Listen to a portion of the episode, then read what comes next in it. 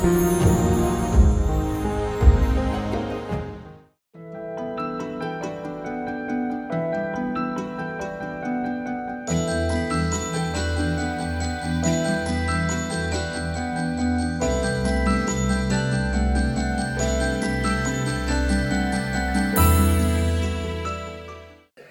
देह का धर्म है, मन के लिए धर्म है, आत्मा के लिए रियलाइजेशन बाकी रह गया वो यहाँ प्राप्त होता है।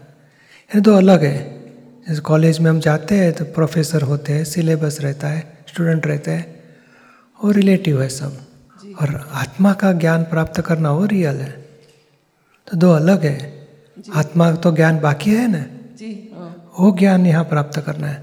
और गुरमीत जी सब रिलेटिव गुरु का फॉलो करे तो अच्छी बातें करने दो, वो मन की शांति के लिए है और पुण्य कमाने के लिए जी। और आत्मा का ज्ञान मोक्ष के लिए है जी।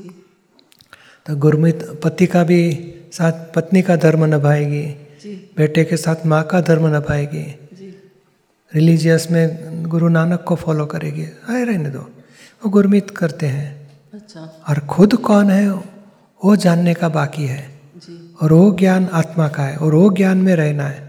ये व्यवहार छोड़ना नहीं है, बदलना भी नहीं है, वो जुदा रखना है। अच्छा। समझ में आया ना आपको? जी जी जी। स्कूल में गुरु नहीं रहते हमारे जी, फर्स्ट स्टैंडर्ड में एक गुरु, सेकंड में दो गुरु हो जाते हैं, 11 स्टैंडर्ड में 12 गुरु हो जाएंगे जी, जी, जी। तो गुरु बदलते होते हैं। और आत्मा के लिए यहाँ गुरु नहीं है, यहाँ शिष्य बनाते भी नहीं, आपको आत्मा का ज्ञान मिल जाता है जी।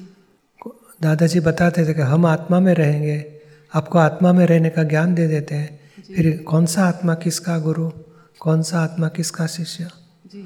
आत्मा में गुरु शिष्य रहता नहीं है, आत्मा में अभेद भाव, कि आप भी आत्मा हो, मैं भी आत्मा हूँ। और ये गुरुमित के लिए गुरु रहेंगे, धर्म के गुरु एक है, कॉलेज व्यवहार के गुरु है, स्कूल के गुरु।